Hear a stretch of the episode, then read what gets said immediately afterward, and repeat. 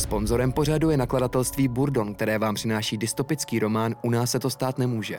Mrazivý příběh o vzestupu diktátora a rozpadu demokracie ve Spojených státech. Nakladatelství pomlčka bourdon.cz Je středa 19. října, posloucháte speciál Studia N, tady je Vítek Svoboda. Dnes s Andrejem Kiskou.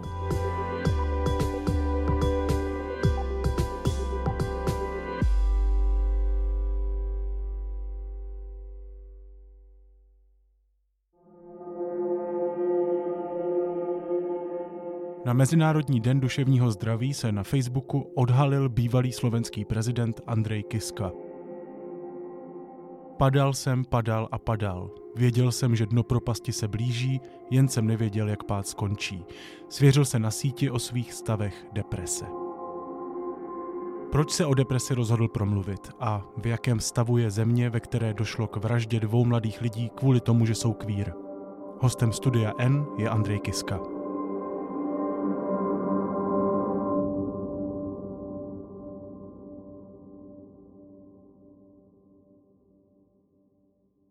Dobrý den, pane prezidente, nebo jak, jak, jak chcete, abych vás oslovoval? Dobrý deň. A v princípe je to jedno.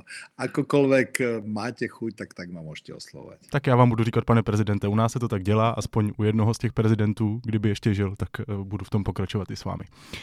Když jdu na vaši bývalou adresu andrejkiska.sk, tak mě to přesměruje na stránky současné prezidentky Zuzany Čaputové, logicky.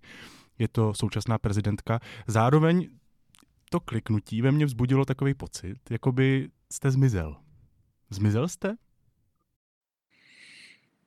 Zmizol ako zmizol. Otázka je, čo si predstavíme pod pojmom zmizol. Zmizol z pohľadu politického asi áno. V Bratislave som minimálne, politicky sa neangažujem, pokiaľ vyloženie nie je požiadavka niekoho, aby som sa k niečomu vyjadril, tak sa nesnažím aktívne komentovať politiku, takže z pohľadu politiky som zmizol. Keď si zase otvoríte môj Facebook a pozriete si na moje príspevky alebo na Instagrame, tak vidíte, že aktívne pracujem. Dobrý aniel, či na Slovensku, či v Čechách, je úžasná charita ktorá výborne ide, ale vždy potrebuje pomôcť a strategicky rozvíjať. Napísal som knihu, teraz pripravujem druhú a už rok a pol pracujem na nesmierne ťažkom projekte pomoci Rómom. Ten váš odchod z politiky, když to zúžím na něj, eh, jaký pro vás byl? Co to bylo za dobu? Nebo je? Tak boli dva momenty. Jeden moment bol odchod, alebo moje rozhodnutie nekandidovať znova za prezidenta Slovenskej republiky.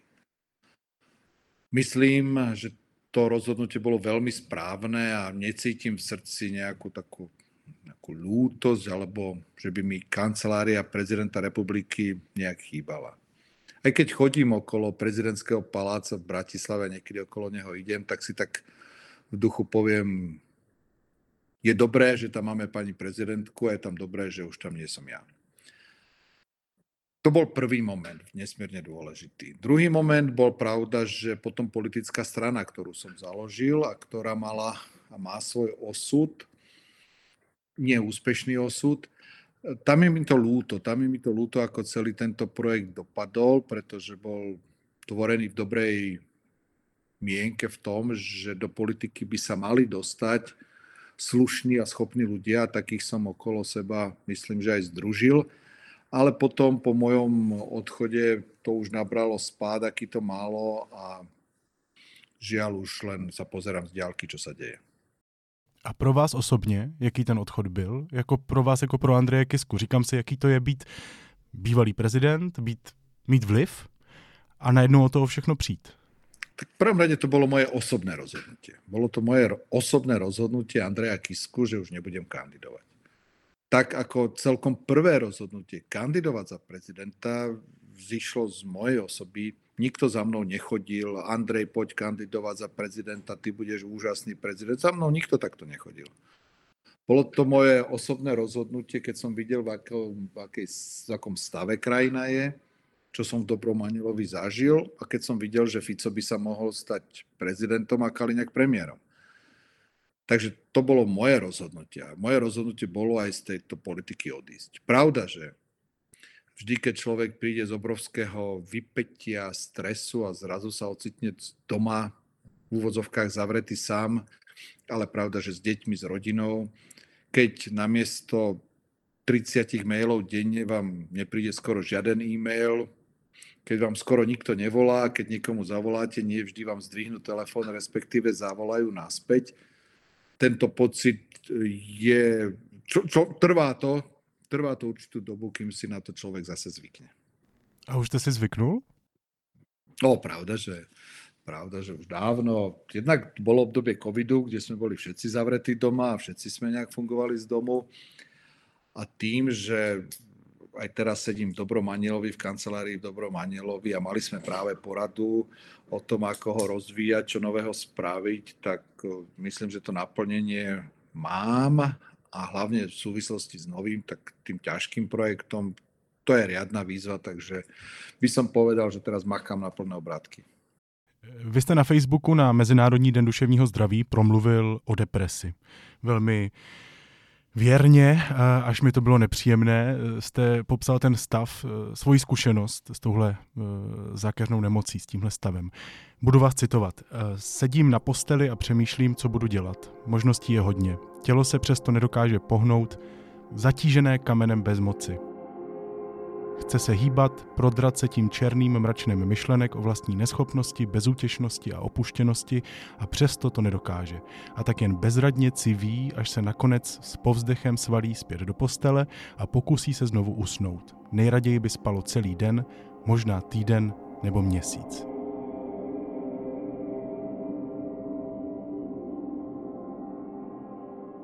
Eh, kdy jste poprvé pocítil příznaky nějaké duševní tíže? Čo si pamätám, možno, že to už bolo aj predtým, ale asi prvé takéto ťažké stavy som mal niekde pred 40. rokom svojho života, keď som keď sme predali spoločnosti, ktoré sme mali a zaklad, začal som zakladať Dobrého aniela a v princípe som sa z úspešného manažera, ktorý mal pod sebou stovky zamestnancov, zo dňa na deň stal filantropom, ktorý už nemá, vtedy som nemal žiadneho zamestnanca, bol som len sám, záležalo len na mne, čo ráno vstanem a ako budem fungovať a čo spravím. Asi tá situácia s tým mailami a s tými telefónami bola trošku podobná ako teraz, keď som skončil ako prezident, ale vtedy to možno bolo ešte náročnejšie. Pamätám sa, že to bolo asi obdobie 4-5 dní, keď som sa dostával do stavu stále hlbšej a hlbšej depresie, ktorá, ktorú som si na začiatok začal spúšťať sám, ale nevedel som sa z nej dostať. Ráno som stál, odprevadili sme deti do školy, prišiel som do svojej izby a nemal som čo, kvázi, bolo to len na mne, čo idem robiť presne sa stalo to, že som si zrazu tak ležal, nevedel som sa rozhýbať, nevedel som si pomôcť, tak som sa zvalil a som zaspal. Potom som sa, zas, potom som sa prebral, niečo som zjedol a zase som zaspal. Potom deti prišli o 4. 5. domov, takže ma prebrali k životu, ale keď už to tak išlo tretí či štvrtý deň, tak, ehm, tak som si zrazu uvedomil, že sa roz, moja osobnosť rozpadáva ako domček z karát a že musím niečo spraviť. Musím, proste niečo sa musí stať, lebo už moje myšlienky boli tak bezútešné a chmúrne, dokonca sa tam zjavovali niekedy taký záblesk pocitu o zmysle života, o sebevražde. A až som povedal, musím, musím niečo spraviť. Našťastie som začal chodiť a dokázal som sa prebrať a začať chodiť aktívne medzi ľudí a to mi pomohlo to bola tá vzpruha tá, ktorá ma zase dostala, začal som aktívne pracovať v Dobromanielovi, prinútil sa a za nejaké 2-3 týždne už som bol zase v plnej forme a v plnej kondícii. To mluvíte o období ještě před nástupem do politiky? Ano. A zažíval jste příznaky deprese nebo prostě nějaké takovéhle duševní tíže? Ať už silnější, slabší. I během svého prezidentství? To nie. To nie paradoxne, ale myslím si, že je to u každého jednotlivca asi individuálne. Zažíval som veľké obdobia smútku, sklamaní, ale nikdy neviedli do stavu, by som povedal, takého až ochromenia tela. jednak to nebolo možné, pretože každý, každý deň som mal x stretnutí, vystúpení a príhovorov. To nebolo možné. To sa proste nedalo. Každý, každý očakával, že sa postavím a poviem, a, takže to nebolo možné počas prezidentovania. Ale keď som ako prezident skončil a zase som sa dostal do toho stavu takého trošku vákua, pocitil som to naposledy asi teraz toto leto, keď sme boli na dovolenke, kde skutočne ten pocit toho, že toho takého, ako keby ste sa dostali do takého, takého do nejakého ako keby oparu alebo do nejakého gelu, takej gelovitej hmoty, ktorá vám nedovolí sa rozhýbať a, a pohnúť sa. A napriek tomu, že ste v obklopení svojich najbližších, že vás ľudia majú radi, nikto vám v úvodzovkách nerobí nič zle, napriek tomu uh, sa aj, som sa aj ja do takéhoto stavu dostal, mm, ale musím povedať, zaklopať v porovnaní so všetkými tými, ktorí mi aj píšu alebo sa ozývajú, ktorí sa v tý, do, do stavu depresie dostávajú na dlhšiu dobu. Netrval tentokrát u mňa dlhšie ako jeden deň a dostal som sa z ne, vedel som sa z neho dostať von. A myslíte si, že eh, to vaše prezidentství, tím myslím ten opravdu plný program, eh, vlastně neustálá pozornost, eh, potřeba něco řešit, že to utlumilo ty příznaky, protože jste prostě měl co dělat? Aj v prvom, aj v druhom prípade, keď som tak viditeľne pamätal tieto stavy, tým spúšťačom bola taká tá, hm, nazval by som, že nepotrebnosť. Nikto neočakával, že vstanem a niečo spravím, niekde pôjdem, niečo prehovorím, niečo aktívne vykonám. Takže určite ten dopad z tej vysokej vysoko aktívneho života do, do, do stavu málo aktívneho mal tento, do, mal, mal tento dôsledok. A presne aj proti zbraň, proti tomu u mňa fungovala tá istá. Stačilo ma vtiahnuť naspäť do aktívneho deja.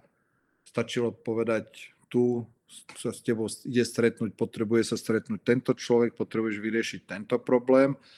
Ma dokázali z tohoto stavu dobre vyťahnuť blízcí lidé vám pomohli. Rozumím. A navštěvoval jste někdy terapii, nebo řešil to nějak eh, jako léčil? Našťastie nie, ale povedal som manželke, že ak by sa mi tento stav zopakoval, tak určite by som eh, o odbornú pomoc požiadal. Ja si myslím, že a to je dôležité podľa mňa pre každého si uvedomiť človeka, lebo myslím, že do stavu depresí alebo akýchkoľvek iných stavov taký, takéhoto problému s našou vlastnou hlavou sa dostávajú ľudia bežne. A tak ako keď nás začne bolieť zub a bolí nás zub, tak nesnažíme sa ho vyliečiť sami, ale ideme za odborníkom, tak by sme sa aj v tomto prípade v žiadnom nemali hambiť. Človek má pocit, že keď poviem za psychologom za psychiatrom a za niekým sa poradiť, tak ježiš, oni si o mne pomyslia, že som blázon. Nie je blázon človek vôbec nie je blázon. Psychickými problémami podľa mňa prechádza obrovské množstvo ľudí a preto aj ja o tom takto otvorene hovorím, aby sme si toho boli vedomi a tak ako hovorím, si nebudeme sami vrtať zub a snažiť sa si ho nejak vytrhnúť nejakými kombinačkami alebo nejak si pomôcť, eh, tak aj v tomto prípade by sme sa vôbec nemali hambiť a nájsť tú odvahu a ísť za odborníkom, aby nám poradil. Mluvil jste o tom, že ty stavy přišly ještě před prezidentstvím. Byl by podle vás problém, kdybyste o tom ve funkci už promluvil? Může prezident mluvit o tom, že mu prostě někdy není dobře? Skôr by som povedal, že by to malo byť tak ako možno jeho povinnosťou, pokiaľ v tom stave vtedy je. To, ak, ak, sa, dokáže, ak sa dokážu osobnosti otvoriť a dokážu hovoriť o svojom utrpení, a čo ich trápi, o to viacej to dokáže pomôcť ľuďom, ktorí si tieto osobnosti vážia, aby si z toho zobrali príklad a otvorili sa tiež. Tak ako som hovoril, toto bola taká zatvorená čierna skrinka, to hovoriť o tom, že máme niekto nejaké psychické problémy, nikto o tom hovoriť nejak nechcel a nechce.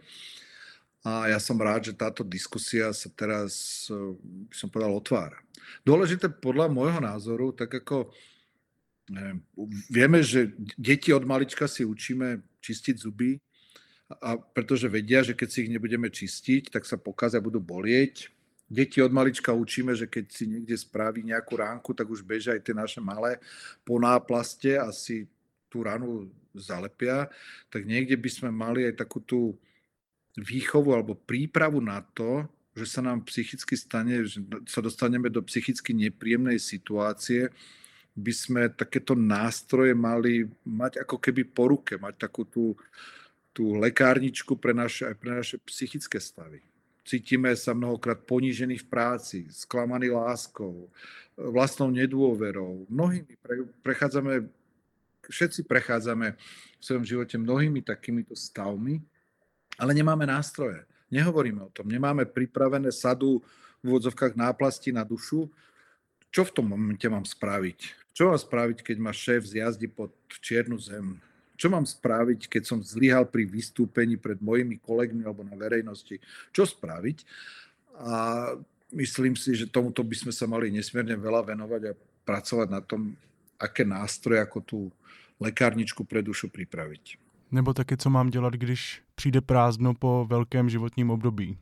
Ako ve vašom prípade. To, presne toto patrí medzi stavy, ktorými sa môžu stretnúť mnohí manažéri, ktorí sú ja neviem, vyhodení z práce, mnohí úspešní ľudia určite prechádzajú, viem si predstaviť hercov, hudobníkov, mal, bol teraz počas covidu, nemohli vystupovať, boli zavretí. Uh, a som rád, že táto téma sa otvára a ľudia sa o tom neboja hovoriť. Lidi sa o tom doteď báli a často bojí mluvit eh, velmi často kvůli stigmatu, protože duševní nemoc, duševní eh, problém vnímáme často jako slabost. Eh, proč to tak je? Proč hm, například, jak jste říkal, bolest zubu jdeme okamžitě řešit k lékaři, když k němu máme přístup a na depresi se díváme jako na projev slabosti? Je to dané historicky, je to dané, prostě neboli jsme, nikdy jsme neboli naučení, nikto nás neučil otvárať sa, otvárať sa, keď, ehm, keď máme vnútorné utrpenie eh, alebo zlyhanie, tak sme, neboli sme naučení od malička sa takto otvárať. A preto o tom hovorím, že si myslím, že tá doba je veľmi zrelá na to, aby sme sa to naučili. Je to, je to, je to chybou, je to najväčším nepriateľom je naša vlastná hlava naša vlastná hlava, tak ako vnímame situácie, dokáže v úvodzovkách z pekla spraviť nebo a z neba peklo. To znamená, aj v ťažkej situácii si dokážeme zachovať optimizmus a veselú náladu, ak máme dobre nastavenú mysel a naopak, ak zmyslov a vlastnou hlavou máme problém, tak môžem ležať pri mori v najdrahšom rezorte obklopený najlepšími ľuďmi a budem sa trápiť a zožierať a my s tou hlavou nepracujeme. Pomáhajú v tom náboženstva, pomáhajú v tom náboženstva, pomáha v tom buddhizmus, pomáhajú v tom rôzni školiteľi a tak ďalej, ale aby sme si to dali ako taký systémový cieľ a prácu spoločnosti ako takej, k tomu nám ešte strašne veľa chýba. Já z mojí zkušenosti je ještě komplikovanější, když jste muž. Na muže, aspoň v mém okolí a v mojí bublině, existuje tlak, aby byli vždycky silní, aby zatlačili slzu a šli, nevím, ulovit kance, to, co muži mají jako dělat v úvozovkách. Samozřejmě to přeháním s tím kancem, ale víte, jak to myslím. Uh, u vás cítil jste takovýhle tlak? Cítil jste, že, že byste třeba neměl o tomhle promluvit, protože jste muž a ti by měli mm, nemít emoce? Prvýkrát som o tom nechcel hovoriť. Raz už si nepamätám, keďže je to pomaly 20 rokov tedy, nepamätám si, ako to bolo. Tentokrát uh, som bez problémov, aj manželka videla, že, že sa cítim veľmi zlé, že sa cítim veľmi zlé a našťastie celá rodina pochopila, že potrebujem teraz kľúda, pokoj a v úvodzovkách sa z toho nejak trošku aj sám dostať a nechodili za mnou a, a, nepýtali sa ma, ako ti mám pomôcť a čo mám spraviť a tak ďalej. Skôr naopak pochopili, dali mi signál, sme tu, máme ťa radi a uvidíme, čokoľvek budeš chcieť, sme tu. A pomohlo to, dostal som sa z toho. Takže um, myslím si, že muži to majú ťažšie, ale, ale zase keď vidím, koľko koľko niekedy žien zo stresu utieka k alkoholu a takým tým utajenému alkoholu. E, majú toho na hlavách ženy podstatne viacej z jednej strany ako my muži, lebo sa nie len, že starajú o zabezpečenie, ale aj sa starajú o celú rodinu a často aj o nás mužov, že majú toho viacej. A tiež si myslím, že to nemajú jednoduché vyjadriť a poprosiť o pomoc těch svojich najbližších. Zajímá mě, ve svém příspěvku na Facebooku jste psal, zase budu citovat váš příspěvek ve svém asi ne příliš dobrém překladu do češtiny, Skok z nesmírně vyčerpávajícího období politiky do období finančně zabezpečeného klidu či zahálky mi připadal někdy jako volný pád do hluboké tmavé jámy. Padal jsem, padal a padal. Věděl jsem, že dno propasti se blíží, jen jsem nevěděl, jak pád skončí. Zda dopadnu na měkkou, voňavou trávu, otřesu se a začnu šplhat znovu nahoru za sluncem, nebo se dobiju o ostré skály a zůstanu navždy ležet ve tmě. Opět to mě zasáhlo. Um, kam jste dopadl? Asi pocit dopadu sa časom, pocit, ako som ho vnímal, sa časom menil. Mal som nesmierne tvorivé obdobie, keď som, keď som skončil ako prezident, ako politik. Keď som, hlavne keď som písal knihu, tak som zažíval nesmierne keďže až euforické obdobia. A potom zase prišli obdobia, keď v úvodzovkách nikto odo mňa nič nechcel a záležalo len odo mňa, čo ráno vstanem a spravím.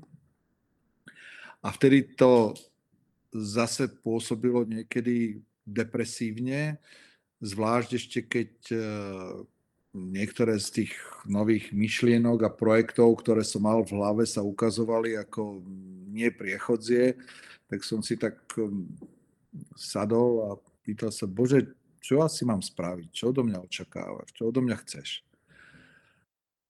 Ale, a to musím zase zaklopať, že som sa stále z toho vďaka tým novým, novým tým projektom, novým myšlienkam, novým víziám vždy z toho vyhrabal a aj teraz na posledné mesiace idem ako pila. A, a viem, prečo ráno vstanem, viem, za čím idem a darí sa to, ale tiež si kladem otázku, ak mi napríklad teraz tento projekt pomoci Rómom nevíde, čo sa môže veľmi ľahko stať, lebo je to nesmierne ťažký projekt, tak neviem, čo ma bude čakať neviem, eh, ako sa budem cítiť, ale už dnes viem, že musím byť na to psychicky pripravený a v úvodzovkách si stávať aj záložný plán, aby ak tento projekt nevíde, aby som na dne tej priepasti dlho neležal a čím skôr sa z nej pozviechal a postavil si novú métu a išiel za niečím iným.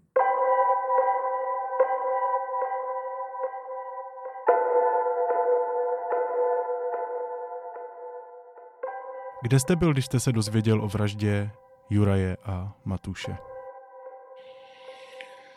Juraj a Matúš. Viete, že neviem teraz, kde som presne bol? Co jste si pomyslel? Co to ve vás probudilo?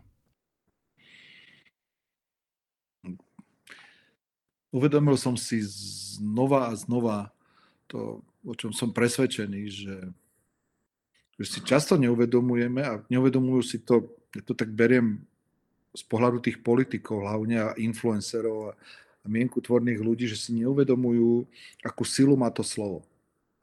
Ak niekto začne znášať protesty proti tomu, že dúhové vlajky sa nesmú dávať na balkóny, že to má zakázať zákon, ak sa k tomu pridajú ďalší politici, ktorí z ktorých, ako nie, oni to nehovoria priamo, ale tak podlinkovo z nich priam, priam tak nejak, že taká srší taká nenávisť voči LGBT komunite, voči Židom, voči Rómom, voči moslimom, voči komukolvek, tak toto slovo, ktoré oni žiaľ často použijú len a len preto, aby získali popularitu a záujem ľudí pod svojich potenciálnych voličov, tak v takýchto psychicky labilných jednotlivcoch, ako bol ten mladý chalán, eh, vyvoláva, začína v ňom rásť taký pocit nenávisti a, a dojde to až žiaľ k smrti a k vražde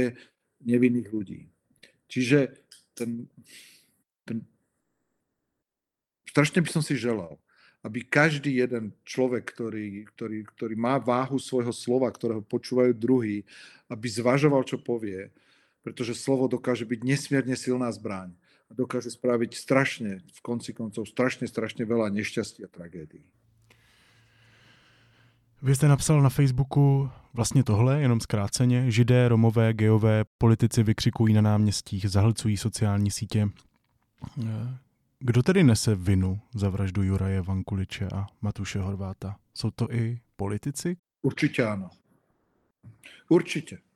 Určite si to, pravda, že vieme, z akej rodiny pochádza ten mladý chalan, vieme, kto bol jeho otec a akým myšlienkam, akým myšlienkam, aké myšlienky okolo seba šíril, boli to presne myšlienky nenávisti voči týmto skupinám ľudí. To je, to je, to je jedna časť. Čiže my sme ako osobnosti tvorené z veľkej časti to, našou genetikou a to, čo nám v rodine bolo dané.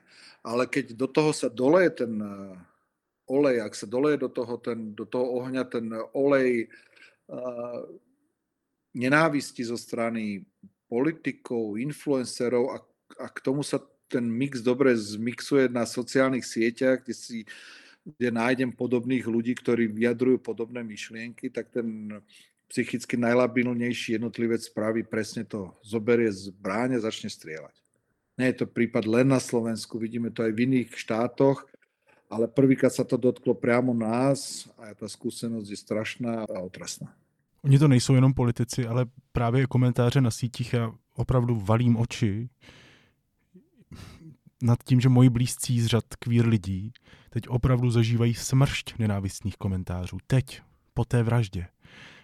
A ano, slovenský expremiér se k tomu naprosto cynicky vymezuje jako heterosexuál. Vy jste to řekl. Proč to tak je? Proč si neuvědomujeme moc slov? Rozdělil by som tých ľudí na dve, na tých ľudí na dve skupiny.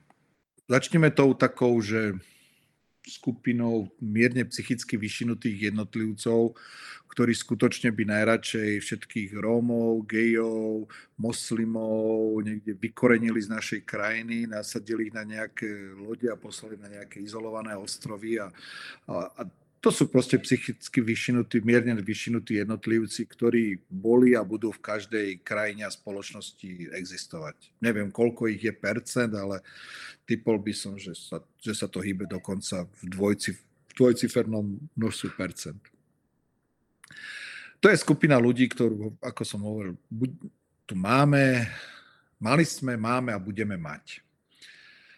Je len otázka, pravda, orgánov činných trestnom konaní a zvyšných ľudí, aby proste tieto svoje myšlienky nepretavovali do činov. Potom je to ale druhá a tá ma nesmierne bolí a to sú presne takí tí Ficovci, Blahovci, Chmelárovci na Slovensku, Čarnogurskovci a také tie skupiny týchto e, politikov, ktorí, ktorí tieto slova hovoria zámerne oni sú vo vnútri mierne, ako by som povedal, že líznutí takým tým svojim nejakou tou xenofóbiou alebo niečím, ale oni zámerne prídu na námestie a zámerne začnú vykrikovať aby, a vyvolávať strach z gejov, zo Židov, z moslimov. Robia to zámerne. Robia to zámerne s jedným a jediným zámerom a to je, aby získali potenciálnych voličov. Oni vedia, že tých 10, 15, 20% ľudí mierne inklinujú k týmto myšlienkam a oni si ich chcú získať na svoju stranu. U nás to teraz vidíme v priamom prenose hlavne na Ficovi, ktorý potreboval rásť, pretože on vie, že pokiaľ sa nedostane, teda sa snaží spraviť všetko preto, aby sa dostal k moci, pretože vie, že inak skončí vo vezení a myslí si, že keď sa dostane k moci, dokáže tie veci ovplyvniť. A on prevzal retoriku Kotlebu a iných týchto extrémistov a fašistov, aby si získal ich elektorát. To znamená, Fico dnes sa postaví na námestia a začne šíriť nesmierne nesmierne, nesmierne blúdy len a len preto, lebo vie, že, tým zís, že si tým získa popularitu. u, tých, u tejto skupiny ľudí. A to je, to je, to je, to je veľmi cynická a nebezpečná zbraň, pretože on to robí zámerne. On zámerne oslabuje alebo kritizuje Ukrajinu, pretože vie, že na Slovensku je časť ľudí, ktorí e, majú radi z rôznych dôvodov Rusko, tak on začne kritizovať, kritizovať Ukrajinu, začne kritizovať gejov, začne kritizovať židov, začne kritizovať kohokoľvek, keď, to, keď bude vedieť, že za to on si získa väčšiu popularitu.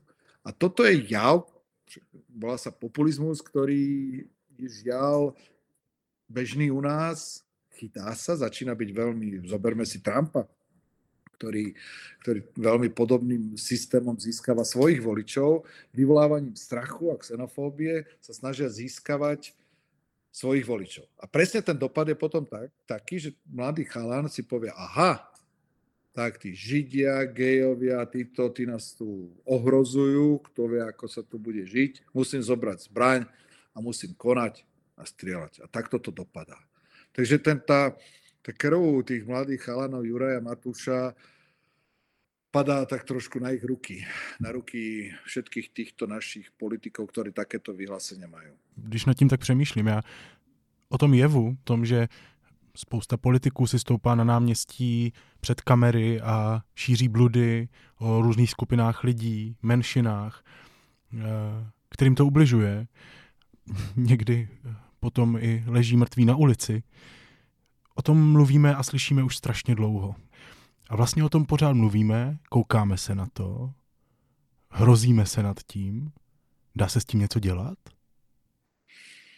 No, najväčšou zbraňou, najväčšou zbraňou, ktorá funguje na týchto politikov je, ak potom dokážu výjsť tí normálni ľudia, normálne zmýšľajúcich, ktorých je aj väčšina, absolútna väčšina na Slovensku do ulic a ukážu svoju silu a povedia nie. My takúto krajinu nechceme.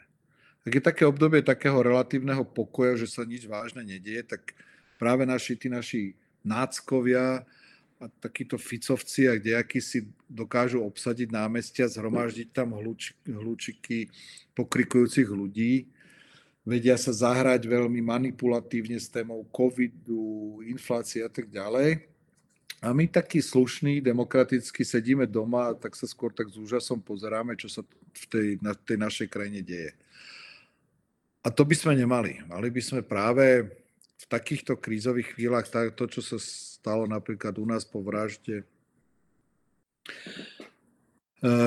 dvoch mladých ľudí, ktorí sú vlastne odvol, ktoré Jana Kuciaka a Martiny Kušnírovej, že vyšli 100 tisíce ľudí do ulic, tak eh, aj teraz by sme mali ukázať to, že s touto krajinou takouto nesúhlasíme, s takýmito ľuďmi nesúhlasíme a ukázať im naopak trošku našu silu v tých uliciach a ukázať tú silu aj všetkým tým normálne zmyšľujúcim ľuďom, sme tu a my si našu krajinu nedáme. V debatě, kterou včera Deník N organizoval přímo v teplárni, padla myšlenka, že tu chybí konzervativní politik, který by se v situaci kvír lidí začal angažovat, který by pomohl narovnat ta práva, postavil se za ně, i když pochází z toho neúplně předvídatelného politického pole. Cítíte to taky tak? Neviem presne pomenovať ten typ konzervatívneho možno politika, politika ktorých ktorého mali tí ľudia v diskusii na mysli. Neviem si teda teraz presne akože predstaviť, kto ním je.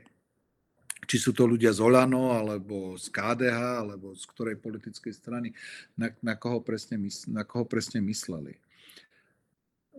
Je dôležité, aby sa aj ľudia z konzervatívneho prostredia vyjadrovali asi ideálne, keby sa vyjadrovali tak, ako pápež František, tak to by bolo postačujúce.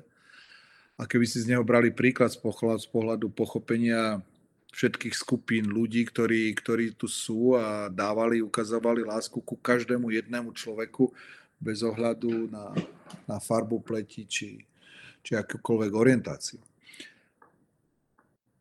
Tieto príklady sú potrebné, ale ja mám veľkú obavu, že tak ako pôjde zase k voľbám a vždy pred voľbami sa táto retorika nesmierne zhoršuje a, a sa mení.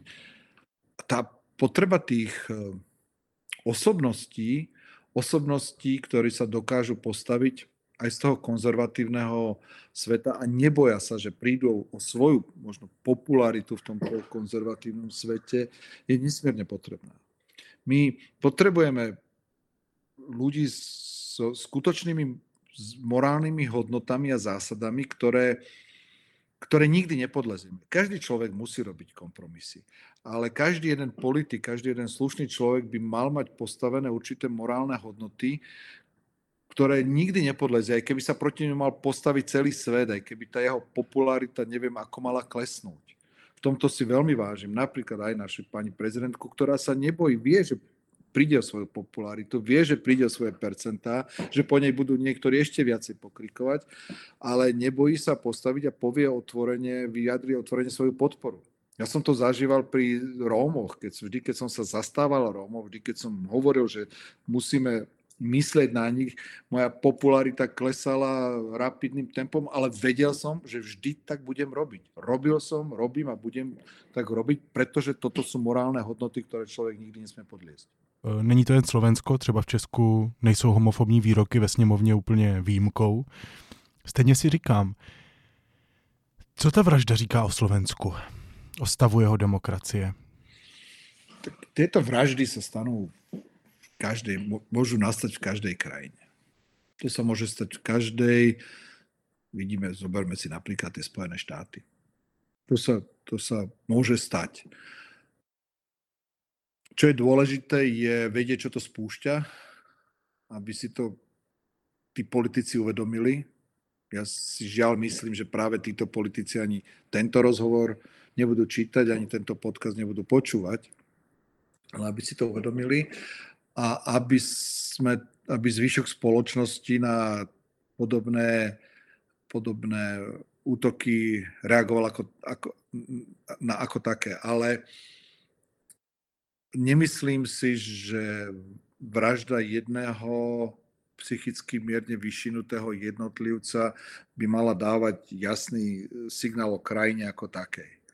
Ale je pravdou, že na Slovensku z pohľadu nášho prístupu aj ku LGBTI komunite, ale aj k Židom, k Rómom.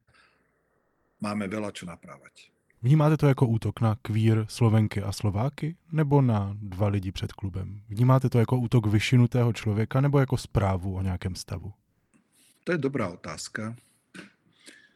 Ja to vnímam ako správu pre Slovensko, že takéto podhubie tu máme rastie a môže spustiť ďalšie podobné tragédie.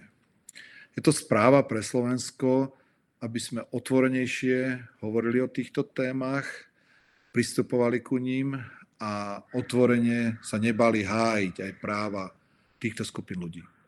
Minulou revoluci nebo opravdu velké protesty, které vedly k velkým politickým zemětřesením, e, začala vražda Jána Kuciaka a Martiny Kušnírové. Co odstartuje tahle vražda? Ja verím, že odstartuje takú otvorenú diskusiu. Všimol som si, že už len to, že sa dúhová vlajka dostala na facebookové profily aj na môj, kde nikdy predtým nebola, ukazuje, že aj tí, ktorí sme nemali tendenciu si dúhovú vlajku dávať na svoje facebookové profily, dnes vidíme, že sa že sa musíme viacej zastať týchto, týchto ľudí a musíme viacej o nich hovoriť a musíme viacej im vyjadriť podporu a ukázať, že naša spoločnosť si ich váži, má ich rada presne rovnako ako všetkých ostatných. A může odstartovat i legislativní změnu, protože já vám to řeknu z pohledu mě jako Čecha, eh, já už si ani nepamatuju na dobu, kdy u nás nebylo registrované partnerství, kdy ehm, aktuálně řešíme, zda narovnat ta práva úplně a dát e, zelenou manželství pro všechny, tedy ne my, ale poslanci. Nevíme, jak to dopadne, ale řeší se to. Vy teď v parlamentu máte návrh strany Svoboda a Solidarita, který má uzákonit institut partnerského soužití, ten má být pro páry bez ohledu na pohlaví a má umožnit oprávnění pro dědění, pro nahlížení do zdravotní dokumentace, pro nároky, jako je ošetřovné a tak dále. Proč slovenští poslanci a poslankyně rovnou neuzákoní manželství pro stejnopohlavní páry? Proč to nejde?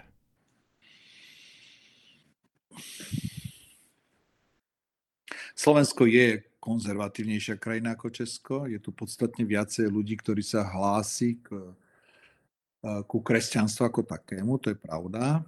Napriek tomu, takže eh, ja si myslím, že ísť krok po kroku a napríklad teraz presadiť tento zákon, ktorý navrhuje Saska je absolútne v poriadku, ne, ale nebránil. Určite, ak to, má ten ist, ak to má tú istú legislatívnu hodnotu, nevidím v tom ja osobne dôvod, aby sa ne, ne, ne, ne, nešlo ešte ďalej. A neviem prečo, som, ja som nejak tak vo vnútri presvedčený o tom, že tým, že máme, že tá naša mladá generácia, ktorá na Slovensku je, už je nositeľom týchto liberálnych hodnot že už nie je tak ovplyvňovaná, mám to ako tá staršia generácia, ktorá žiaľ je veľmi konzervatívna. Takže ja tak nejak stále sa pozerám a verím v tých mladých ľuďoch, pozerám sa na mladých ľudí, že tie tak potrebné zmeny tu do tej našej krajiny prídu.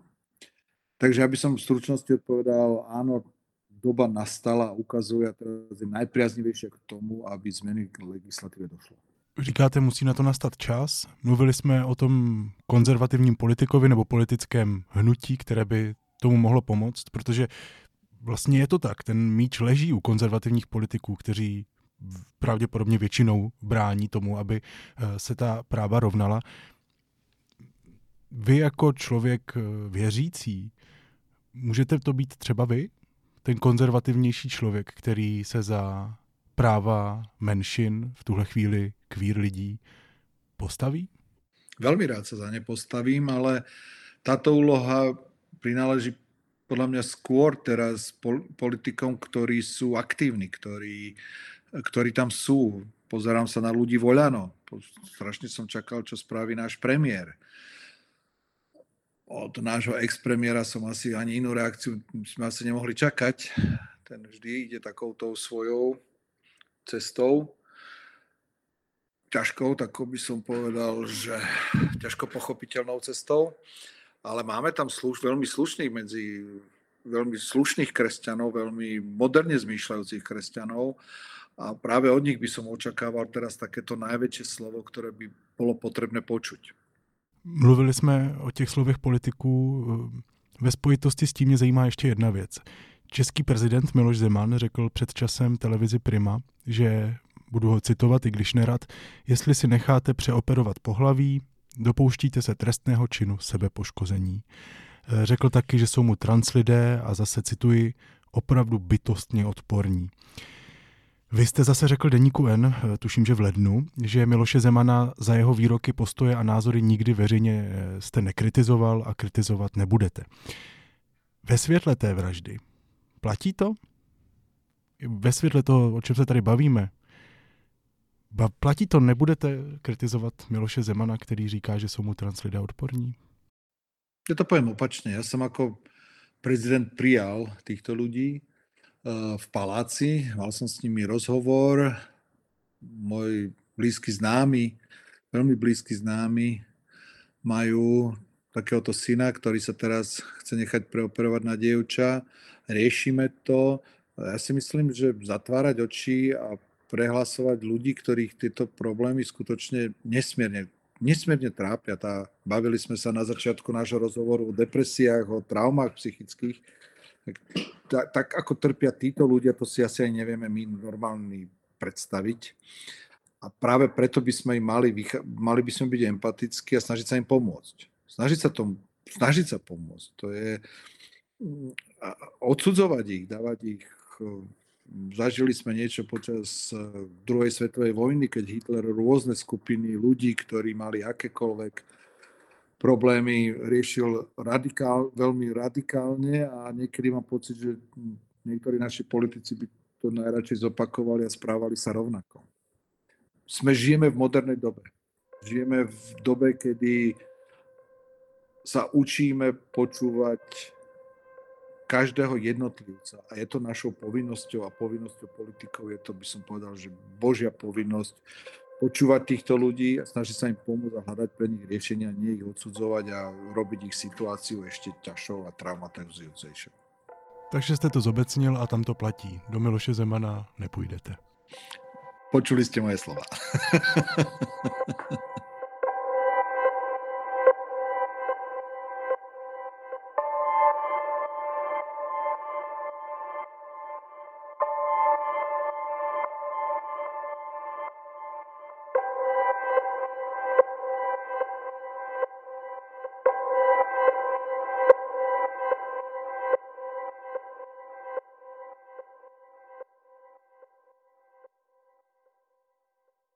Kvír lidé eh, žijí v nejistotě, co mohou od té současné vlády čekat. Teď opravdu se neví. Eh, právě leží v Národní radě eh, například návrh zákona, podle kterého by se o LGBTQI plus lidech nesmělo mluvit ve školách.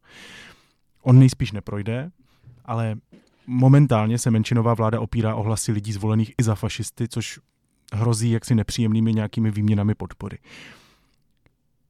Cítíte za tento politický stav nějaký díl viny? Všetci sme zodpovední za túto spoločnosť, všetci, ktorí tu žijeme. Každý z nás chodí ku voľbám, niekoho volíme, máme možnosť byť volení. A toto je demokracia, ktorá má svoje plusy aj mínusy. Ja ako Andrej Kiska môžem povedať, že som sa snažil a robil všetko preto, čo, boli v moj, čo bolo v mojich schopnostiach túto krajinu pozdvihnúť v modernejšej a lepšej krajine aj za, už je to len náleží na ľudí, aby posúdili, či som to robil dobre alebo zlé. Určite som chyby robil.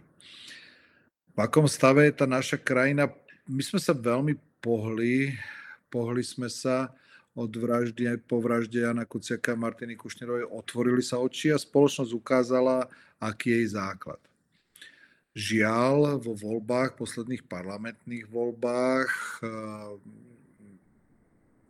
po posledných parlamentných voľbách naša spoločnosť trošku prechádza takou, tá demokratická, takou katarziou, takým tým bolestným si uvedomením, že sme zase volili populistov, mnohých populistov, ktorí našu krajinu presne vedú aj populistickým smerom. A ja verím, že teraz v ďalších voľbách, ktoré budú, hlavne teda v tých parlamentných, ktoré budú za roku 2024, že budeme voliť slušných a schopných ľudí. Nie cirkusantov, nie tých, ktorí robia teátro a, a snažia sa populisticky zaujať, ale takých, ktorí vedia túto krajinu riadiť, majú na to predpoklady a chcú ju riadiť. To je cesta ako z toho von. Já se vás ptám, protože já věřím, že vaše úmysly byly dobré a jsou dobré. Zároveň vy jste v roce 2019 založil, jak se ví, novou politickou stranu za lidí. Se stranou to nedopadlo zrovna dobře, začala se rozpadat zevnitř, vy jste ji krátce po založení ze zdravotních důvodů opustil. Napadá mě, jestli jste někdy toho nelitoval, že jste ji založil, jestli to nebyla chyba. Napří, řeknu vám proč. Napadá mě u toho příklad eh, vědce, Roberta Mistrika, který jako jeden z favoritů prezidentského klání na Slovensku tři týdny před volbami prostě odstoupil, protože nechtěl tříštit hlasy proti směru, podpořil Zuzanu Čaputovou, ta pak vyhrála. Jestli ve světle třeba takovéhohle gesta jste si někdy neříkal, možná jsem ubral hlasy někomu, kdo by tu homofobii a jiné fobie do vlády, do politiky nepřinášel? To je kombinácia dvoch otázok. Za prvé, prečo vôbec tá strana vznikla a za druhé, čo by bolo keby. Za prvé, prečo tá strana vznikla? Ja som nechcel zakladať politickú stranu a dokonca som trochu stal pri zrode progresívneho Slovenska, pretože vtedy Martin Filko a Štefunko prišli za mnou, že idú zakladať progresívne Slovensko, novú politickú stranu a ja som to veľmi vítal. Potom ale za onedlho sa zjavila ďalšia politická strana na čele s Martinom Beblavým, kde boli zase výborné osobnosti, hlavne z, z pohľadu aj ochrany životného prostredia a tak ďalej. A obe tie strany sa tak niekde v tom čase potácali okolo niekde 3-4% a sám som ich vyzýval, aby sa spojili, čo sa im aj podarilo. Do eurovolie prišli spoločne, dokonca ich na Slovensku vyhrali. Keď som ale ja chcel vtiahnuť do politiky ľudí ako, ja neviem, Vladoledecký, Janka Žitňanská, Juraj Šelík a proste ľudí, ktorých som si ja veľmi želal, aby do politiky išli, tak oni povedali, Andrej, s tebou do politiky radi pôjdeme, ale nemáme chuť sa momentálne s niekým spájať alebo pod niekoho ísť. Tá genéza bola dlhá, ale na záver skutočne sme sa sami rozhodli vytvoriť vlastný politický subjekt. Chceli sme spolupracovať a tešili sme sa na spoluprácu. Na záver sa žiaľ progresívne Slovensko spolu so spolu o pár tisíc hlasov do parlamentu nedostali a ja musím povedať, že to je veľká škoda, že ich tam hlas tam by sa veľmi zišiel. Prečo k tomu došlo, to je kombinácia viacerých ich marketingových aktivít. My sme tiež skončili dosť neúspešne. Našim cieľom bolo získať niekde 10-12%, získali sme necelých 6%, ale do parlamentu sa nedostalo ani KDH, ani PSK. Takže je mi to, môžem povedať len jedine, že, že toho bola veľká škoda, ale nemyslím si, že ďalšie spájanie, je to dobre pekne vidieť na príklade Maďarska a Orbána, kde celá opozícia sa proti nemu kvázi spojila. Potom bolo veľmi jednoduché si zvoliť jednu osobu na útok, na frontálny útok a napokon to voľby v Maďarsku dopadli tak, ako dopadli a Orbán zase vedie. Takže ak by sme sa možno spojili, tak tá situácia by mohla dopadnúť ešte horšie z pohľadu, z pohľadu výsledkov ako takých. Takže výčitky, výčitky nemám. Výčitky nemám ponímaní tom, že som sa skutočne daný moment snažil spraviť to najlepšie, čo som vedel a skutočne jedinou motiváciou bolo nejak tej krajine pomôcť. Neboli žiadne osobné ambície, tie v žiadnom prípade. Cieľom bolo vymysleť, ako tej krajine čo najlepšie pomôcť a vtedy sa to ukazovalo ako najlepší model. Vy jste porazil v prezidentských volbách Roberta Fica, člověka, který tu teď mluví o tom, že se vražda dvou nevinných lidí před klubem Tepláreň využívá k politickým cílům, varuje před rozšiřováním práv kvír lidí. Zároveň je obviněný z několika trestných činů, včetně založení, zosnování, podpory zločinecké skupiny. V roce 2020 jste řekl, Fica jsme definitivně porazili, nemá šanci se vrátit. Teď, když se podíváme na průzkumy, například agentury Focus, tak v září je Smer, Ficova strana, druhá nejsilnější. Má 15,3%. Jak se vám teď kouká na ty volební preference? Ťažko. Ťažko sa mi pozerá. Fico je nesmierne talentovaný politik a žiaľ spoločenská alebo celosvetová situácia mu nahrala. Nahral mu COVID. Na COVID mu nesmierne nahral, on sa toho nesmierne šikovne, šikovne chytil. Zistil, že čas ľudí sa nechce dať očkovať a už bol na ich čele. Chytil sa, teraz je obrovský nárast cien, začne nám rásť chudoba.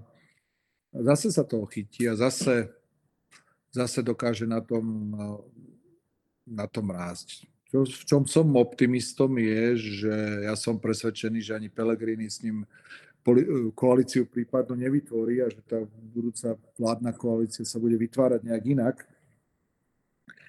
Ale podceňovať Fica z pohľadu jeho v úvodzovkách politického talentu a schopnosti a nesmierneho profesionálneho populizmu by som sa neodporúčal. Podcenil ste ho vy? podcenil v, pon- v akom ponímaní, pretože ja už v politike nie som, ale bol som tak vnútorne presvedčený, keď už vtedy tak padol, on bol v pohľadu dôveryhodnosti už skutočne niekde na 15%, že už sa stadiaľ nevyhrabe.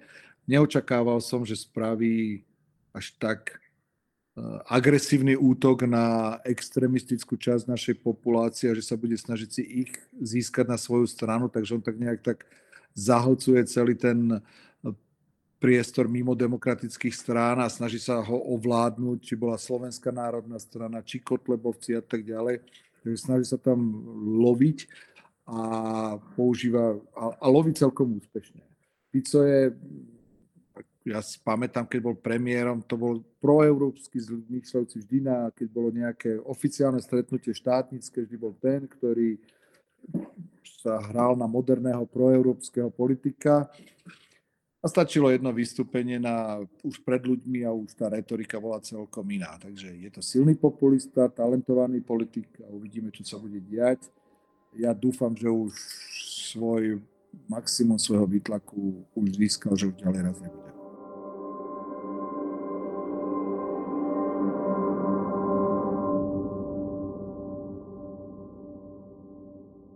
Hostem studia N a deníku N byl bývalý slovenský prezident Andrej Kiska. Moc vám děkuji za váš čas a díky, že jsme si mohli povídat. Naschledanou. Ďakujem aj ja. Pekný deň.